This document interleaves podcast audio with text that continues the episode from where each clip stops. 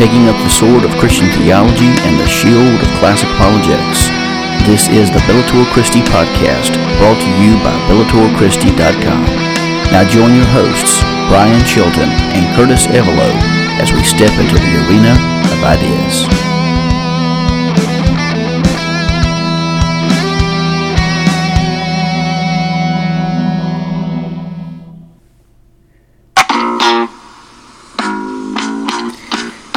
Coming to you from Pilot Mountain, North Carolina, and Ronan, Montana, this is the Bellator Christi podcast.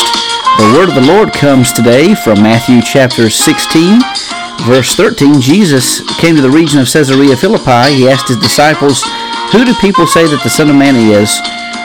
They answered with certain different prophets, and Simon Peter answered, You are the Messiah, the Son of the living God. Now, Curtis, we're continuing with our themes. Do you remember this theme? I know if you say it, I'm to be like, oh yeah, I know that one. So this one was one I was I'm almost hundred percent sure you would have gotten. Comedy, I think it was uh, late '80s, early '90s, if I'm not mistaken, and this one was Night Court. Do you remember that one? I never watched Night Court. You never watched Night Court? It had Bull, no. the the uh, the oh man, the uh, bailiff, uh, big tall guy.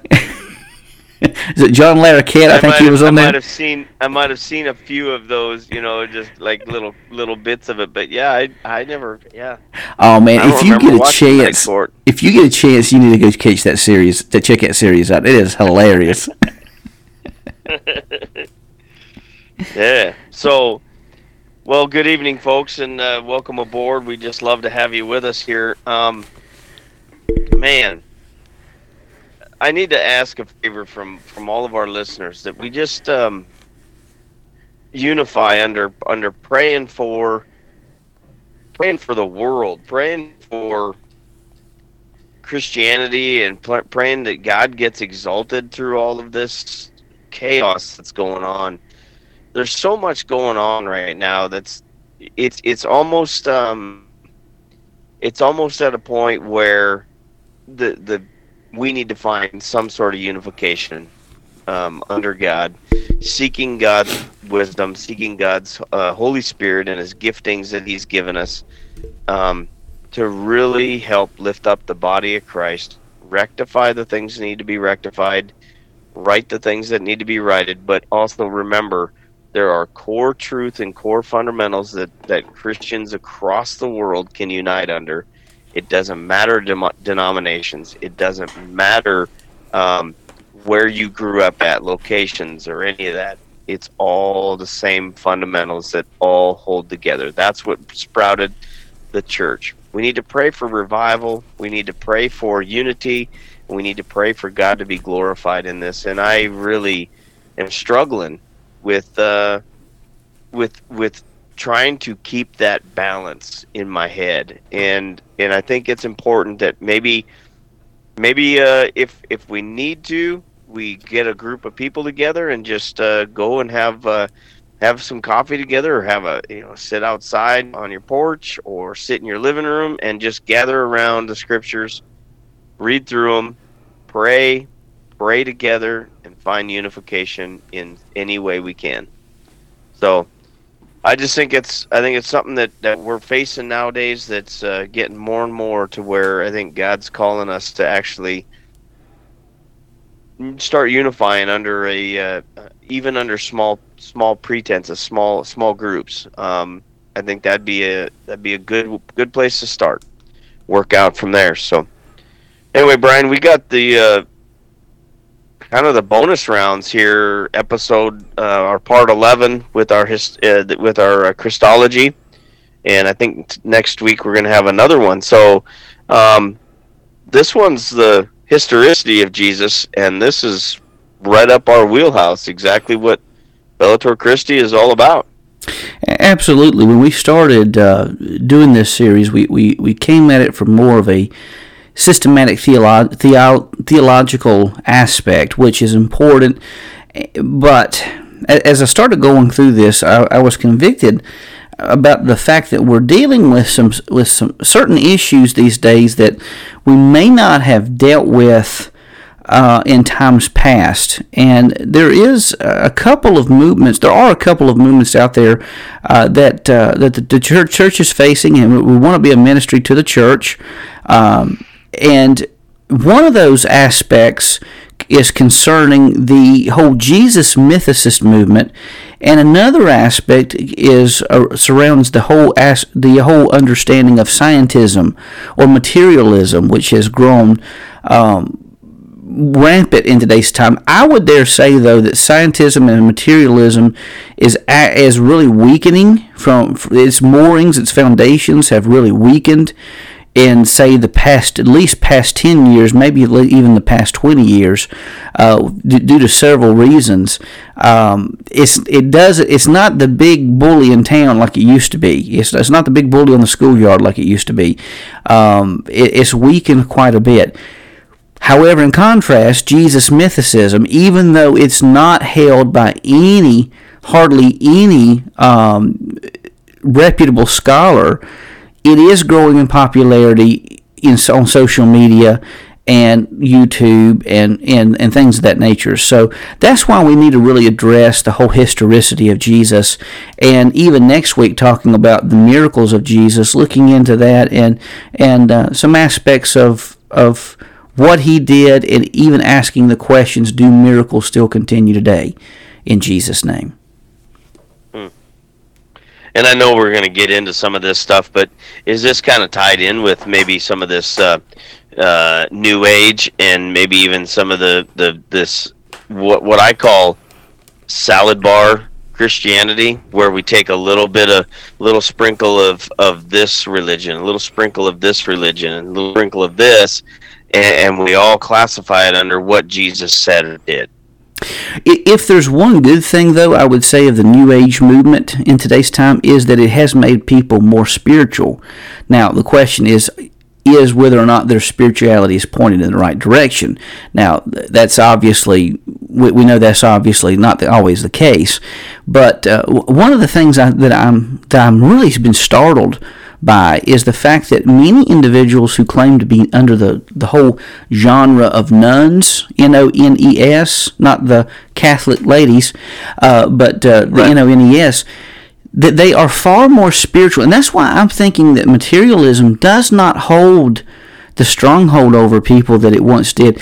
E- even back, say, 60s, 70s, materialism was a lot stronger than it is even now.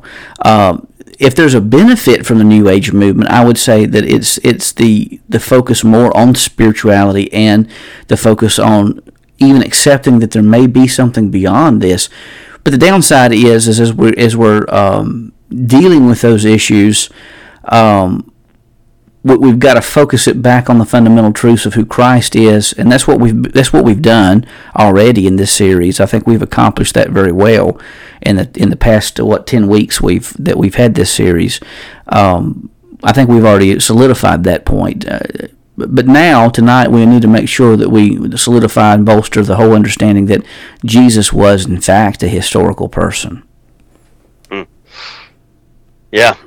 so let's get into it. So what is Jesus mythicism and what are some of the main arguments given by the Jesus mythicists movement? So, Jesus mythicism, as it's uh, popularly known these days, is the whole movement that saying that Jesus never historically existed, that he was ne- never really a person in history. Now, to me, that sounds absurd. Even when in the 80s, and well, even more in the 90s, when the Jesus Seminar came out, all of those guys in the Jesus Seminar, at least in the 90s, late 90s, would have at least agreed that Jesus was a historical person and they may not agree on on that, that he said everything that was in the Gospels. They may not have agreed on that, but they would have all agreed at least that uh, that Jesus was in fact a historical person. Uh, l- let me just start off with with this. I I found this clip. This just shows you how absurd this whole notion of Jesus mythicism is. This is a uh, Q and A at an atheist convention Uh, this is Bart Ehrman, who is a New Testament scholar, atheist leaning agnostic, and this is what he says on uh, the historical Jesus.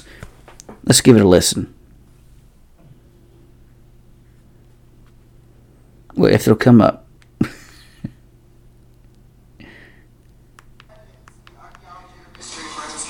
Yeah, well, I do. I mean, uh, that's why I wrote the book. Well, I mean, okay, yeah. I mean, I have a whole book on it. I mean, uh, so th- there is a lot of evidence. I mean, there, there is so much evidence that it is it is not. I mean, I know in the in the crowds you all run around with, it's commonly thought that Jesus did not exist. Let me tell you, once you get outside of your conclave, there's nobody who. I mean, this is not even an issue for scholars of antiquity. It is not an issue for scholars. There is no scholar in any college or university in the Western world who teaches classics, ancient history, New Testament, early Christianity, any related field who doubts that Jesus existed. Now, that is not evidence. That is not evidence. Just because everybody thinks so doesn't make it evidence. But if you want to know about the theory of evolution versus the theory of creationism, and every scholar in every reputable institution in the world thinks that believes in evolution, it may not be evidence, but if you've got a different opinion, you better have a pretty good piece of evidence yourself. That's a topic for another discussion. There, the reason for thinking Jesus existed is because he is abundantly attested in early sources. That's why. And I give the details in my book. Uh, early and independent sources uh, indicate that Je- certainly that Jesus existed. One author that we know about knew Jesus' brother and knew Jesus' closest disciple, Peter. He's an eyewitness to both Jesus' closest disciple and his brother. So, I mean, I'm sorry, but uh, you know, again, I, res- I respect your disbelief, but I, I, you know, if you want to go where the evidence goes, I think that, I think that atheists have done themselves a, mis, a, a disservice by jumping on the bandwagon of mythicism because, frankly, it makes, it makes you look foolish to the outside world. That is from Bart Ehrman. Yeah, yeah that's interesting because, um, you know, I mean, I don't know. It seems to me like the whole um, it, it's it's it is true that everybody wants a piece of Jesus. Everybody wants Jesus on their side, whether that be uh, you know atheists saying you know Jesus never existed. They're still using his name to try to press their point. point, and what we, you don't see us sitting here going and arguing over whether Buddha was a real person. Yeah, and, and there's arguing. far more we, historical evidence that Jesus of Nazareth existed than than there ever was if for Buddha. In fact, uh, Dr. Gary Habermas told us in class, and he even directed us to a book written about Buddha, and it's written in the foreword that the Buddhist scholar says that he wished that they had the type of evidence for uh, Buddha that they have for Jesus of Nazareth, because he says it's not even close. The earliest that they have any coming anywhere close is at least by a thousand years uh, after uh, uh Siddhartha Gautama, who is known as the Buddha, existed, uh, lived no one argues that, that, that Siddhartha Gautama, who was the who was called the, popularly called the Buddha, existed. Uh, yet you have this with Jesus. It's really weird, and so this mythicism actually takes two forms. I didn't know this until studying this for the podcast. Version A and version B. Version A claims this is more of the political movement this this version, and this is uh, popularized by that movie uh, Geist, I think it was called, if I'm not mistaken. You said it, it was a few weeks ago. Zeitgeist. Zeitgeist. That's one. Zeitgeist. Uh, th- this version claims that Jesus never existed, but the idea of Jesus was a political movement started around AD 100. We already know that's false because the entire New Testament was written before 100. We're going to get into that in one of our questions. Um, so version B says now if if if there is any compelling version, which there isn't, the more compelling version would be B over A, the spiritual version. Some say that, uh, that Jesus never existed historically, but he existed spiritually.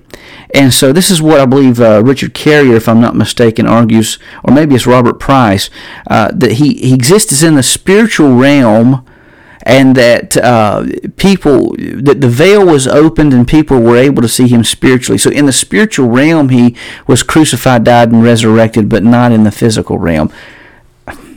Ridiculous! It's ridiculous, but. Uh, I think what this tells us, Curtis, if, if let's just call a spade, let's just call it for what it is. I think the evidence is so strong for Jesus of Nazareth that to get around it, many mythicists have uh, have to claim that he he just never existed.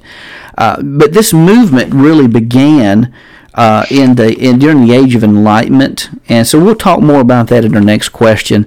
Uh, but this kind of gives us a grounding for um, what Jesus mythicism is all about. Hmm.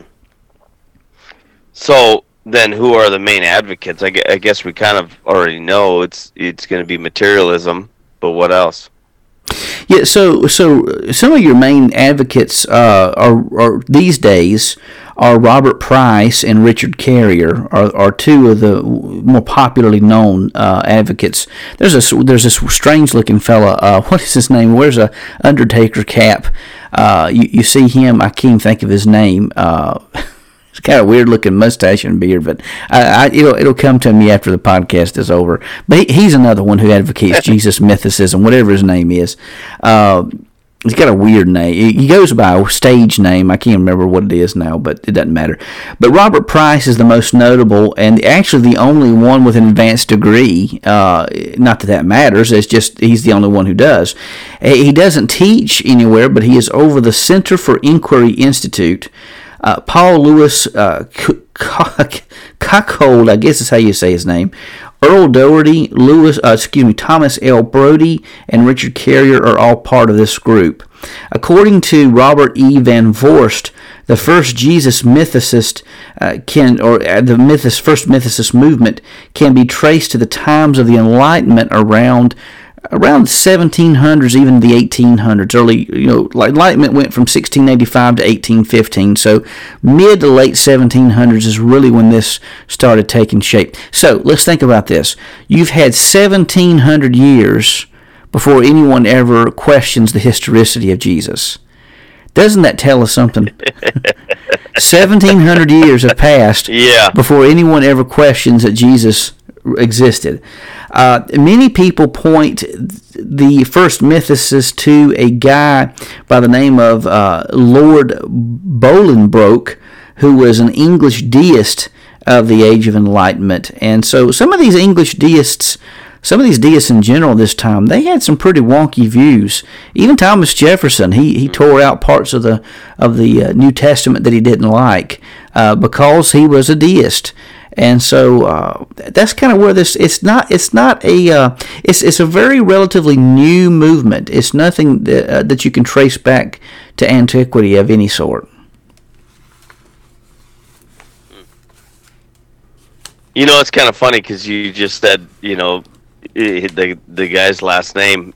And it's funny because how did we get our last names back you know back in the back in the days they you know like shoemaker or Smith you were an ironsmith and so on and so forth. So you got bowling broke. So he he was he went broke bowling I, I mean, guess he did. just, just some of the, some of the names man. Some of these names just crack me up.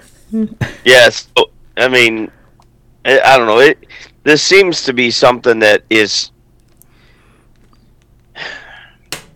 it this seems to be something that literally people have run out of things to to discount about Jesus and so they just want to discount the whole thing which is which is strange to me. I mean, it's kind of like you know, kind of like the penguins on Madagascar on the movie Madagascar where they're like there's nothing to see here, you know? so Well, it shows a form So, of intellectual so- apathy. I, I think, you know, quite honestly. So instead of engaging the evidence and, and doing the groundwork, I mean, because let's be honest, all of the all of the uh, alternatives for Jesus' resurrection have have gone broke. They have bowling broke. Yeah. they are broken and they are broke. Yeah. The only valid theory for the resurrection is that Jesus literally rose from the dead. It's the same thing holds true. I mean, I, I, like I said, I, I agree. I think that the Shroud of Turin is legitimate. Uh, It, it's a funny thing to me that if it were a fake, if it was a fake, that it hasn't been wholeheartedly discounted. Yet, the more they study it, the more Yeah. questions they have Yeah. about it you know, it to me, it's it, it. There's just something very odd about it, and um, it's the Yeah. same thing with Jesus of Nazareth. You cannot, you, you know, you you can you can claim he's not the Savior. You can claim he's not the Messiah. You can cast him off for a fool, but you cannot ignore him. So even the Jesus mythicists, they have to engage him in some degree, in some sort, uh, even if it's denying that he exists. Uh, they have to still engage him in some sort. But for them, possibly, uh, I mean, I don't want to put thoughts in their head. I don't want to misrepresent them, but uh, it, it just seems to me that it's just kind of a lazy way of, of doing research. Just to say, I think the same thing holds true with uh, the whole uh, aspect of Socrates. Um, many people will say, well, Socrates must not have existed. He was an invention of Plato. Why would Plato do that? Uh, f- first and foremost, you have to understand the times. Uh, and we'll talk about this even even more, and I'll, I'll probably save that for a little bit later when we talk about this other question, but uh, about the whole aspect of writing. Um, but there's some people who try to discount Socrates. I, I, I think it's foolish, absolutely foolish to do that. You you, ha- you better have a whole lot of evidence to the contrary to prove that a person didn't exist. I mean, because we we come up with figures all the time that we know are not uh, historical figures, like the Incredible Hulk. He's not a historical figure. Bruce Banner did not really walk the earth. If there was a Bruce Banner, he, he wasn't. He didn't turn into a big green monster. We know that's fictional. We know Superman is fictional. We know Spider-Man is fictional. Yes, they had fictional characters back in ancient times, but they identified them as such. Real historical people were known to to have existed, and so th- there's just a distinction made. It's just really ludicrous in my mind. Yeah. Yeah, I was just gonna say, well, you know, they knew they they did say that those, you know, the things that were, you know, like you said, were not real. Um, they they they actually knew and discovered and said and so on and so forth. But figments of somebody's imagination don't get history wrote about them. They don't Agreed. get their their paths their paths their conversations their the things that they've said done wrote down not just in well we're going to get into that not just in biblical evidence but extra biblical evidence i mean Absolutely. it just seems silly I mean, to me, it's yeah. the same thing. Not only applies we to have- Jesus, it, the, the same thing. You know, it, it doesn't only apply to Jesus and Socrates. I think it also applies back to the Old Testament. There are some people, even in Christian circles, who deny that David existed, Solomon existed, and, and Moses existed. Why? I mean, t- th- it makes no sense to me. I have never understood this form of logic, whether it be Jesus mythicism or Moses mythicism or even Socrates mythicism. It makes no sense to me why we go down this route. right yeah silly so do we have sources prior to AD 100 that speak of the historical jesus Eh, Actually, 27 of them.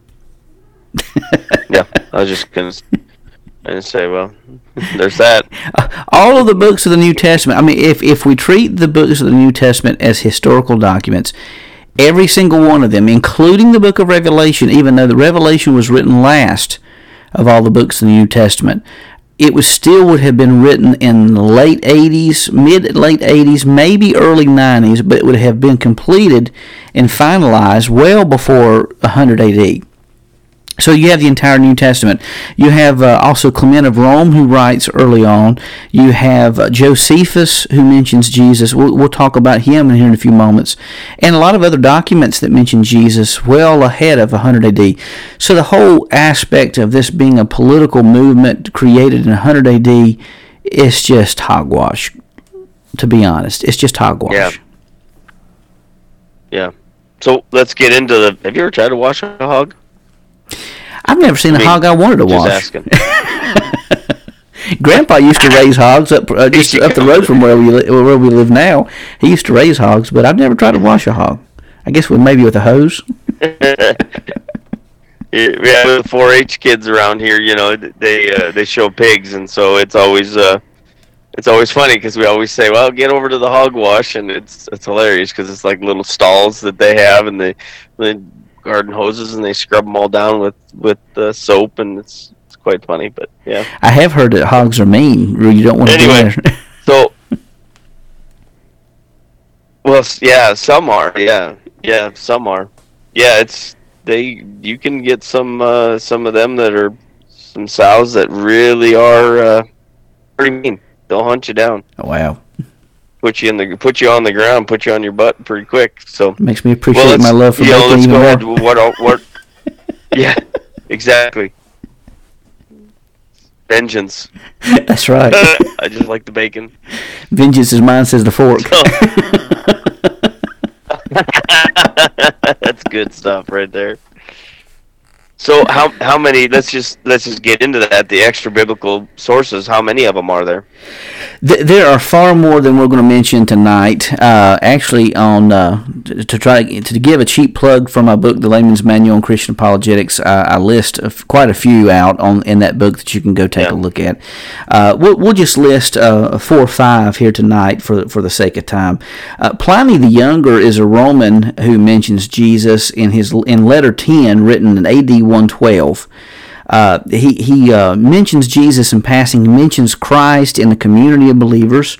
Suetonius is another uh, Roman who mentions Jesus in his biography of Claudius. Claudius ruled from AD 41 to 54.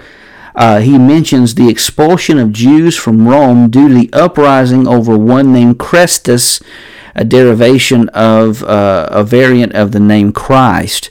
So there was this community of Christians, and those who opposed this community of Christians, uh, they were causing such a spell and uprising that they were cast out of Rome.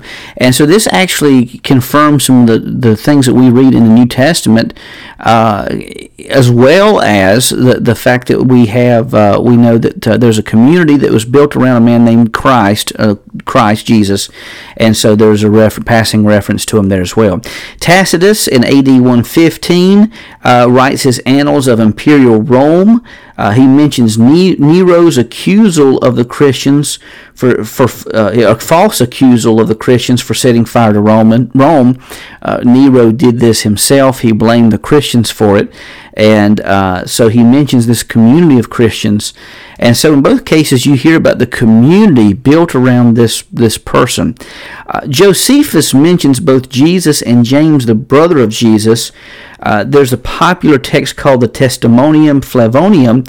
Now, many scholars will say that uh, his reference to Jesus here was was was flowered up and may not have been in the text. And they would say, well, why would Josephus even mention Jesus in the first place? Well, there's a couple things we need to say about this. One, Jesus, even if you don't agree with him, even if you're not a believer in Jesus, there were there were many different people who started groups during this time.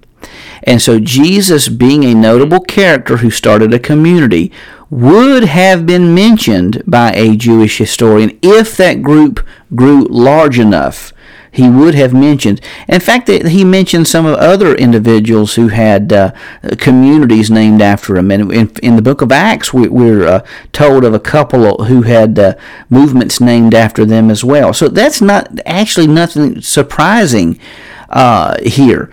It doesn't mean that Josephus was a believer. Now, it is possible that some inter, uh, inter, interp- interpolators, interpolators, I guess is how you say that, came along and flowered up the language to make him speak more of uh, Jesus than what he may have necessarily done he may have, and it may have happened, it may not have happened. In some older v- versions of Josephus, they find a version of this testimonium which basically says Jesus uh, was was a good man. He had a large following. Some called him the Messiah. Some claimed to have seen him after his death. He was put to death by Rome, Pontius Pilate, and the community of his followers still exists to this day. Um, also, there's another little addition here that even Bart Ehrman adds that I find very fascinating that when it comes to Josephus, his whole mention, Josephus, let me first of all say, Josephus was not a fan of some of the um, higher ups in Jerusalem. And that's why some in the Jewish community really didn't like Josephus. So the whole whole aspect, aspect of him putting Jesus as possibly being the Messiah this Jewish community couldn't maintain order, so they hand him over to Pontius Pilate. And, and this may have even been a smack in the face of the Jewish community even even maybe poking poking some some things there along the line as well. So it may very well be that the whole thing was of Josephus, not that he was a Christian, not that he was a believer in Messiah, but that he was just trying to cause tensions and, and poke uh, poke the bear, so to speak, in Jerusalem uh, because of this disgruntledness that he had, uh, this disgruntled relationship he had with the Jewish leadership at that time. So. Um, he also mentions James, the brother of Jesus, later on. It makes no sense if he doesn't mention Jesus as well. So uh, there's no reason in my mind to deny the authenticity of this statement of Jesus. This would have been something you would have anticipated Josephus to have done if the movement grew large enough. And in fact, he mentions other other people who had uh, movements named after them as well. So this wasn't anything out of the ordinary for Josephus. So just a couple of things there to mention. So just, just and I don't, and I don't remember. Um, just going to ask this question just out of um, pure uh, just thinking I heard it, but isn't there or wasn't there a, a writing from uh, Pilate that said he he wound up crucifying or or um, convicting a uh, a man by the name of Christ or Jesus?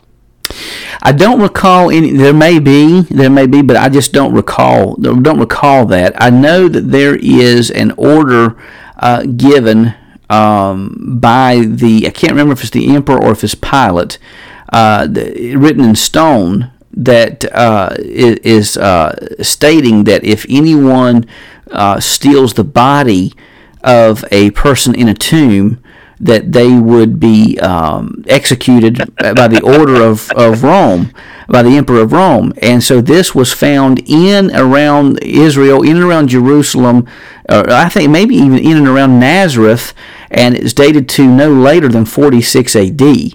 So news of this Christian movement had reached the emperor. Now, understand, we're not talking about a time of social media this is a time when news yeah. grew very, it flowed very slowly. And so the fact right. that right. this resurrection story reached the ears of Rome even a little over 10 years, what, 12, uh, let's say, what, uh, four, five, six, 13 years after Jesus, if you go with 33, 13 years after the fact, uh, that speaks volumes of how quickly this movement was growing in the first century, even in the first few decades. Yeah. Yeah. So by deduction of that of their of their rule that came out, you go, huh, I wonder why that rule came out. Yeah, I mean, it doesn't absolutely prove, but it is highly suspicious. Why would you have something like yeah. this? Uh, and especially in Nazareth, well, you know, you got a guy hailing from Nazareth who was said to have raised from the dead. Maybe that would be the reason why. I mean, Nazareth yeah. is an odd place to put yeah. such a, a, a, ruling like that. It is, very strange. And uh, let me also mention yeah. one other thing here as well, and that is the Babylonian Talmud. Uh, the the references here are much later, but there are some derogatory terms referencing Jesus. He's called the Ben Panthera, the son of the panther. Uh, the panther Panthera is also uh, a, a uh, short version of Parthenos, uh, the virgin that there were some who believed that he, that that Mary had uh, relations with a Roman, and that's where Jesus uh, had his birth. There's just you know it's kind of jabbing in there, uh, you know, trying to jab there. But there's also stories of Jesus being a uh, uh, worker of black magic that he did these miraculous deeds, but they attributed it to black magic instead of the work of God, and we see that wow. similar uh, notion in the Gospels where uh, it said that uh, he does it by the power of Beelzebub, but Jesus reminds them of what the unpardonable sin is, and that is to attribute the works of God to the works of the devil. Right. Well, and that even goes into um, that was you know, still even going on um, right after Jesus' ascension um, in the Book of Acts, where it talks about um, you have uh, Simon who who's a who's a sorcerer that comes in and wants to um, essentially buy. It's like Pastor Eric said this week uh, this weekend. Um, you know, he noticed something was different. Something was different because uh, you know he could he could perform magical acts that would that would you know basically confound everybody and and yet he noticed something was different with the way peter and and everybody were in the disciples carrying themselves and and the and the miracles they perform, and he wanted to purchase it, and mm-hmm. he, and Peter Peter confronted him, you, you, know, basically saying you paraphrasing you you you think that the Holy Spirit is for sale, you know, so absolutely. So, uh, some Jesus mythicists claim that since Jesus never wrote anything down, uh, then we have no reason to believe that he existed. Should we be troubled by the fact that Jesus never wrote anything down? Let, let me say off uh, off the cuff that this is a strange argument made by some Jesus mythicists. Uh, it, it is very odd, um, but but I want to say two things. F- first of all, uh, let, let me give you give you give you a statement not by a Christian but by Bart Ehrman. Do you know the percentage of people who have never written down anything in the history of humanity? 99.99% hmm. of all people who've walked this earth have never written anything down. the vast majority of people who have lived wow. in this world have never have never penned a book, have never written uh, you know the blogs and stuff. Now is you know we have a bunch of blogs these days, we have a bunch of books, we have a bunch of written material, but put yourself in times past where paper was a commodity and it was not as available as then as it is now. My my, my wife was telling me. Um, that she she works in an organization where there are a lot of uh, individuals who are visually impaired. Many of them are blind, completely blind, and she said that it's absolutely remarkable how good their memories are because they have to they have to memorize a great deal yeah, of material yeah, yeah. because they don't they can't read it this coincides exactly with the research I have found in early cultures and oral traditions. If you don't have information at your disposal, you don't have the paper products, you don't have Uncle Google or Aunt Yahoo to ask every question to. then guess what? You've got to memorize this material. Now, Curtis, this is what I found very fascinating. Papias of the late first century, early second century said this. He said, even though he greatly appreciates the written documents preserved by the church, they could never take the place of the early oral traditions he learned, preserved, and memorized, which came from the eyewitnesses and those who knew the eyewitnesses. He said the mm. written materials are great. You know, he, he believed in the Word of God. Don't get me wrong. He was all in favor of the Word of God. But he said nothing could take the place of those early traditions that he learned, and he heard, he learned, and he memorized, committed to memory. Wow. In early cultures, this may strike you as surprising. It struck me as surprising. Written texts were not as trusted, were not trusted as much as memorized material. Because the argument was anyone can go and, and change the words in a written text, but no one can take away what you've placed in your heart. That that was the goal and understanding. No one could take away what was placed in your memory. And so that's why there was this great emphasis on not only learning the Word of God, but committing it to your heart, committing it to memory, making it part of you so that you can carry it with you. And guess what? They say no one can take that away from you. Uh, and so Right. the whole point, quite honestly, a lot of teachers in antiquity didn't write anything down. Socrates didn't write anything down, but they chose disciples. It was actually the preferred method to choose disciples to write their teachings down rather than them writing them down themselves. That was the preferred method in antiquity.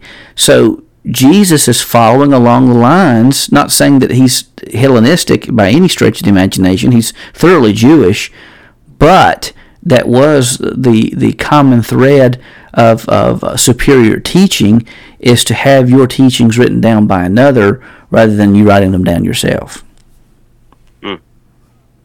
Isn't that funny how sometimes we just uh, we discount things, but yet we hold on to uh, others, um, other writings and other people, um, and history, historical events, but yet ones that you know may have some moral conviction to your to your life. Um, we tend to just uh, want to discount that. Yeah. And and to add in nowadays if it's not wrote down we don't trust it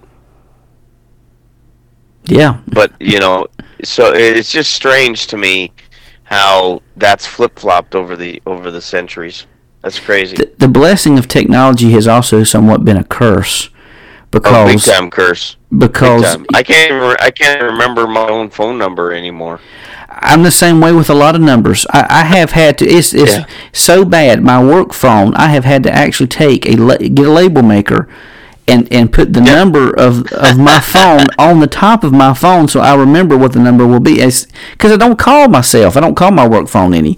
So. Uh, You know, it, it's. I can remember a time though when we could. I, I used to be able to remember volumes of of Yep. phone numbers you know, you, you know, what's mom and dad's phone number? And I'd, I'd give it off, or what's so and so's phone number? I'd be able to give it off to you just like that. Yep. These days we can't do that much anymore. Yep, yep, totally. And imagine, imagine us not living in that digital native world, right? We're we're, we're we kind of worked our way into this. I mean, everybody that's our age kind of is accustomed to seeing a phone book or seeing, you know, a, an actual phone with a cord, you know, Yeah. that's attached. You, you know, You my, know, strange. You know, Curtis, you and I are part of Generation X, and uh, my eye doctor, my um, ophthalmologist, he's also part of our same generation. He says, you know, he said we're really blessed. We we grew up in a time where we have technology, but he says our generations wasn't dependent on it. He, we know how to get by without it because we grew up without smartphones. We grew up without all these things, and and he even brought up a point. You know, I where I can't remember if it was him or, or me talking to someone else about just asking the question how many people would be able to find their way around with with a roadmap, a paper roadmap like we used to have back in the day Yeah. Uh, man, I remember driving down the road, cruising in the in the semi truck, and just uh, you know looking at the map, looking at the atlas, and uh, and planning out and plotting out where we're going and what roads we're gonna take, and and uh, you know I could tell Dad, you know what roads we'd be taking, what what parts, you know where we'd turn at, and and it's like you said, it is oral tradition to the utmost because he's driving. He can't look at it I'm telling him where we need to go. He remembers all those all those interstate markers, numbers, roads, all that stuff, and we find our way there. You know, and and so yeah, I totally get it. Yeah. So so then how many early independent sources do we have of the historical Jesus? Okay, this one I'm going to have to work through, navigate through here, just just take a few moments to get through this.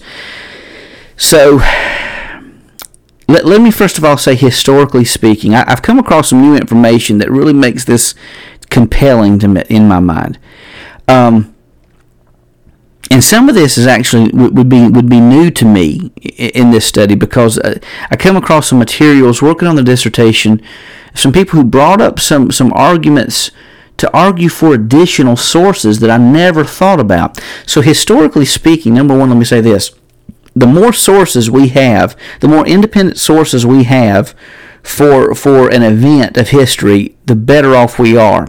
Because if you have one person who sees a car accident they're going to give you their perspective of it. If, if say Curtis and I saw the same car accident, well, we can give you two independent sources, our own takes of what for what we saw. If we have five people who saw it, it would be better still because you have more eyes on it. The more eyes, the more independent testimony you have, the better case you have for a person or for a thing. Now, when it comes to early material and the life of Jesus, we have reason to believe that we have eight independent sources for the life of Jesus. And let me explain why. First and foremost, we have early creeds preserved in Paul's letters and epistle, his epistles, and also in the general epistles. These creeds are the earliest material they constitute the earliest material that we have, dating way back. And we'll talk a little bit about just about how early some of this material is here in a few moments. But this, this corpus of early creedal material is very early, and it counts as one source. Two, we have four Gospels, but in the four Gospels, we actually have five sources because critical scholars, New Testament scholars, believe that Matthew and Luke were drawing from a common source that Mark did not have, an early source they call Q, Q from the first letter of the German word quell, which means source. Now, I have a theory about this. I believe that Q was the early material that Matthew wrote. I think it may have been Matthew's notes right. that he note right. that he wrote. And I think that might have been what Q was. But let's say even if it's the early source material, whatever the case may be, Q would be an independent source used by both the Gospel of Matthew, which if Matthew wrote it, he would have included that, but it would have also been borrowed by Luke in his in his uh, biography of Jesus as well. So you have Q. You also have Mark, uh, which is early material there as well. Uh, this is the testimony of Mark, who records the testimony of Simon Peter in the second gospel. Most of that is original material. Okay, you also have a third source. M, we're going to call it M. M is the information in Matthew's gospel that's independent to his gospel and is found in no other gospel. So you have independent source material in Matthew's gospel. Luke does the same thing. You have L you have also independent information shared in Luke's gospel that you don't have in any other gospels. And then you also have the gospel of John, J, and we know that his material it reads a lot differently than the other gospels because it is independent source material. Right. So in the four gospels you have five independent sources: Q, Matthew, Mark, Luke, and John. Q, the the source material shared by Matthew and Luke. Mark independent information there. The information information shared by Matthew alone, not shared by anyone else. Information shared by Luke, not shared by anyone else, and then John's gospel. With the five sources we have in the gospels plus the creeds, that's six independent sources we have already. Now, wow. Here's where the additional stuff comes in that I hadn't considered. Bill Warren in the book Memories of Jesus brings up an important point that I had never considered. Now, we all know when we read the Gospels, we see that in that little bracket past Matthew uh, chapter 16, verse 8, with a longer Yep. information there in the long ending of Matthew's, um, excuse me, Mark's Gospel, yeah, Mark's Gospel, Yep. that that was not in the original Gospel. There are a lot of theories out there. If it's not original to Mark, that means that itself is another source material coming from somewhere. We may not know where it comes from, but it is preserved Yeah. material that's recorded. It's a Jesus tradition, early Jesus tradition that's preserved and added to Mark. The same thing applies, even more so, to the story of the woman caught in adultery. Curtis, there is a er, an early gospel. It's no longer in existence, but it's, but Jerome reports having read this gospel. It's a gospel called the Gospel according to the Hebrews. Uh, many people believe it's an the Gospel of Ma- Matthew wrote in Aramaic. Now, the jury's out as to whether that's true or not. But one thing he does report seeing is that in this early gospel, it includes the story of the woman caught in adultery. Now, the, now in a lot of early texts in John's gospel, we don't see this story. But what we do know is it has all the earmarks of historicity. And what we also know is that this story, along with the long ending of Mark, accounts for another independent testimony of Jesus. In fact, maybe two. But we're just going to group that together, saying that is another source that we have for the life of Jesus himself. Now, I think we can also make a case for an eighth category. Now, some of this is going to cross over into the creeds.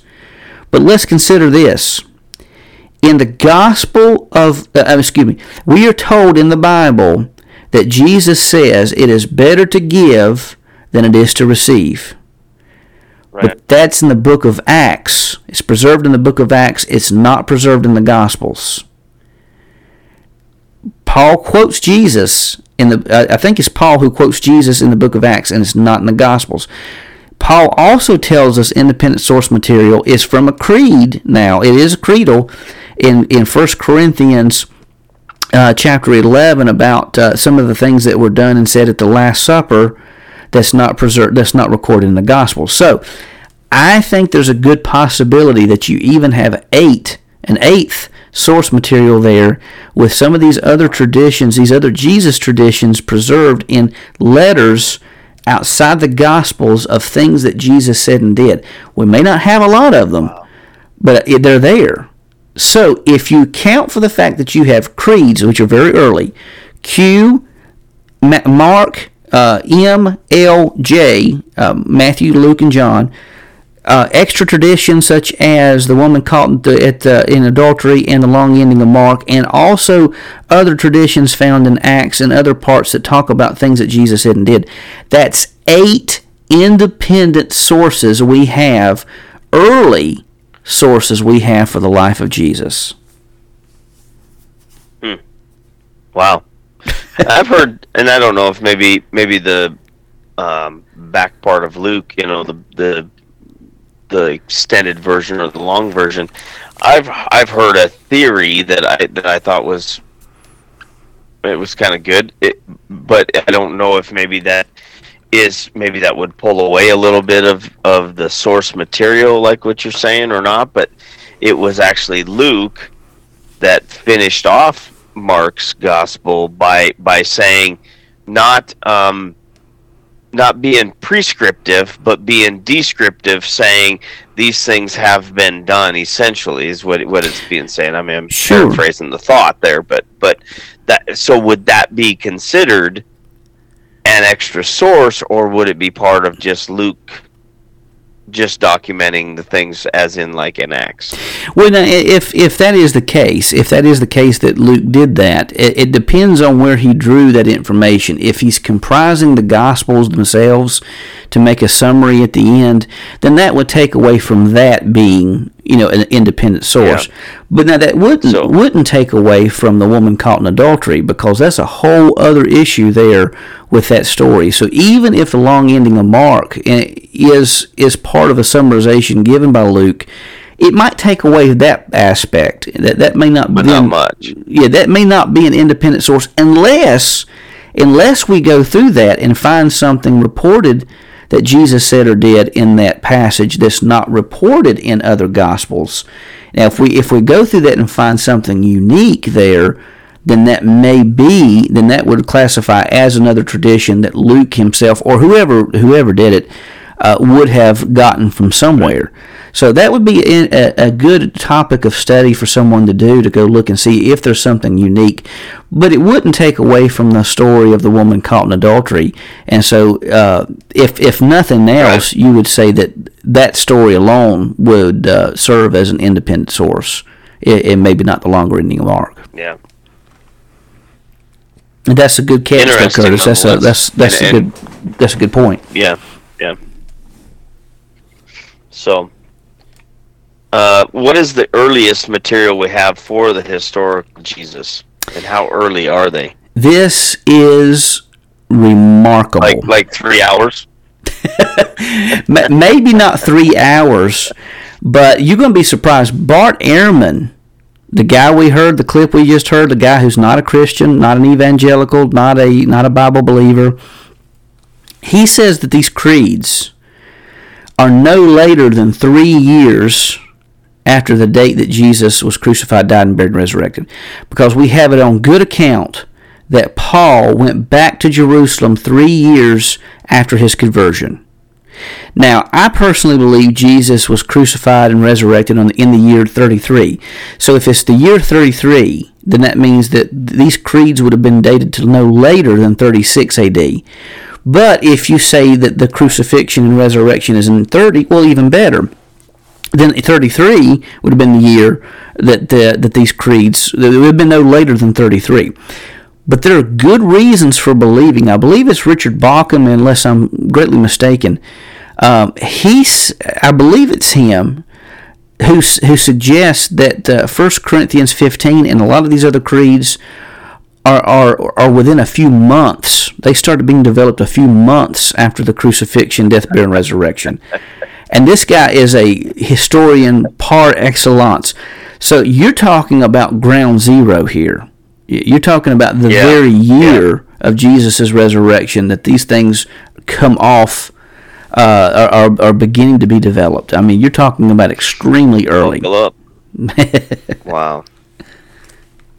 That's just that, that just amazes me. It really does amaze me, and yet, and yet we have we have this stack and and just this uh, mountain of of proof and information, and yet you still have people denying that Jesus even existed, and yet you have maybe a, a, a, stack of information or a stack of proof that might go four or five inches tall on my desk that, that talk about you know other uh, historical figures and and you know that that existed in the in the world of that time period or even earlier and yet we're, we're denying it. it it just clearly comes down to a want and will That's Um, exactly right.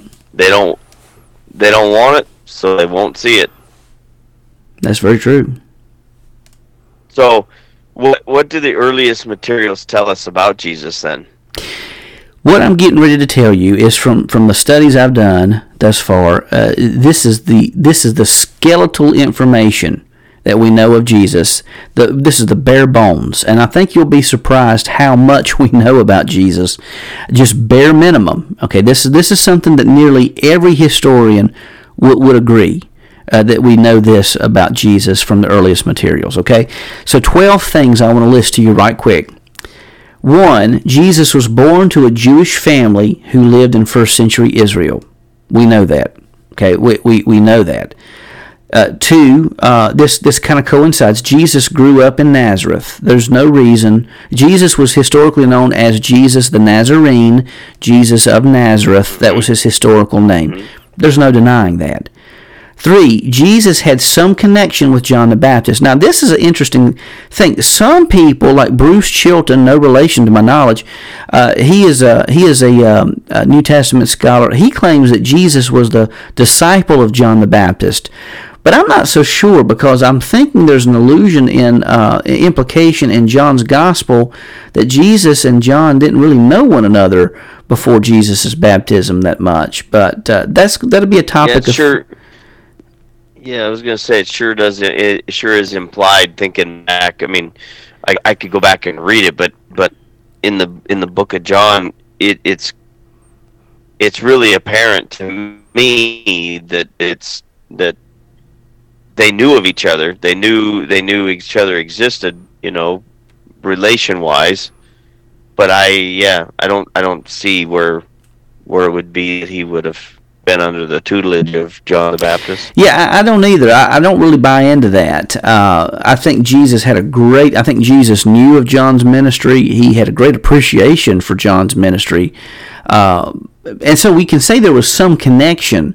But I don't know that we can say that that Jesus was his disciple. So anyhow, but there there was some connection. We can say that much. I think everyone would agree that Jesus had a, a, a chose a group of close disciples that he trained. I think everyone would agree with that. Here's something that nearly every historian would agree, and you, you may be surprised to hear this. Jesus performed miracles. It's it's not it's not argued or even debated that uh, that Jesus performed miracles. That that's a given fact that that was part of his ministry. Right. Uh, Jesus was an exorcist. He cast out demons. Again, this even some of the most secular scholars, historians will agree that Jesus was an exorcist. Jesus was an apocalyptic preacher. He, he was an eschatological preacher. He preached about the end times, and and uh, this this isn't a shock. So uh, for historians, Jesus spoke of an already not yet kingdom that would be ushered in through him. The kingdom would come. Uh, and then the kingdom would be finalized and actualized in the future. And so that's part of that message he brings.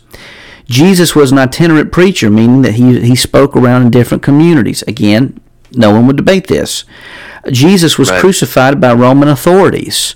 Uh, number 10, he was crucified by Roman authorities, by Pontius Pilate, even. We could go that far. And there's no argument there. Uh, number 11, large groups of Jesus' disciples claimed to have seen him alive after his death. Now, we believe that that was a literal bodily resurrection. Some others believe that they may have had a spiritual vision of some sort. But historians agree, are agreed that they saw something. They had these encounters on, on Easter. And then lastly, a community of his followers were transformed and continue to follow him to this day. There again, so 12 yeah. things we know about him. That's a lot of stuff we know about him, about who he was, his ministry, what he did. Uh, now, we, we draw theological conclusions and deductions from that, but that's a lot of stuff. That's a lot more. We know a lot more about Jesus, and considering the fact that this is something that a person who lived 2,000 years ago, that's quite a bit right. of information that we can know about this that's man. Yeah.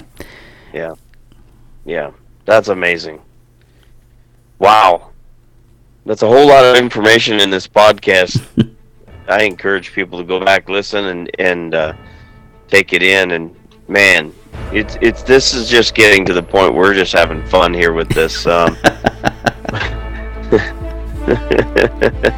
well, thanks, folks, and we appreciate uh, everything that you've done with us. Um, we thank you for spending time together with us, and we value that time. Our prayers this podcast helps stretch your mind and is a place to strengthen your faith as we strive to create an atmosphere of discussion and as a reliable source of information. Join us next time on the Bellator Christi podcast, and until next time, Brian and I say, so long, friends. friends.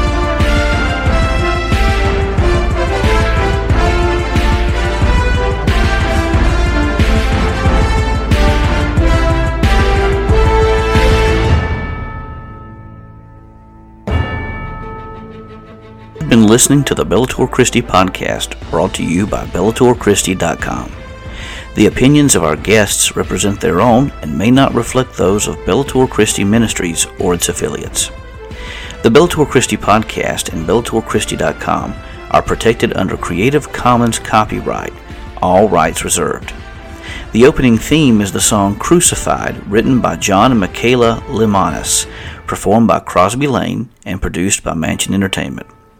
Be sure to visit our YouTube page at www.youtube.com forward slash Bellator Christi. Also, please consider leaving a positive review on the apps where this podcast is found. We thank you for joining us today and hope to see you back the next time that we step into the arena of ideas.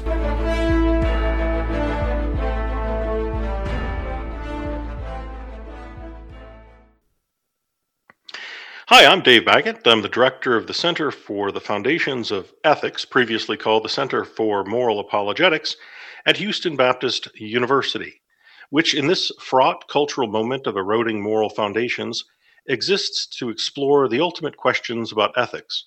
What explains intrinsic human value, for example, or what accounts for authoritative moral obligations, or essential human equality, or basic human rights? We aim to foster a community of scholars from an array of disciplines to delve into these questions with care and rigor. In the process, we hope to highlight the evidential significance of bedrock and axiomatic moral truths when it comes to matters of the human condition and ultimate reality.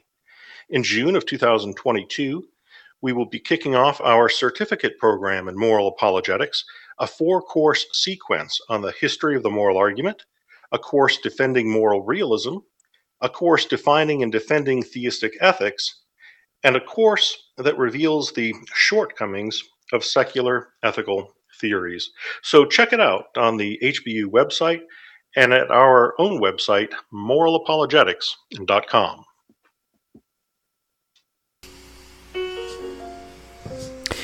Have you ever wondered about the Christian faith but have become bogged down by difficult terminology?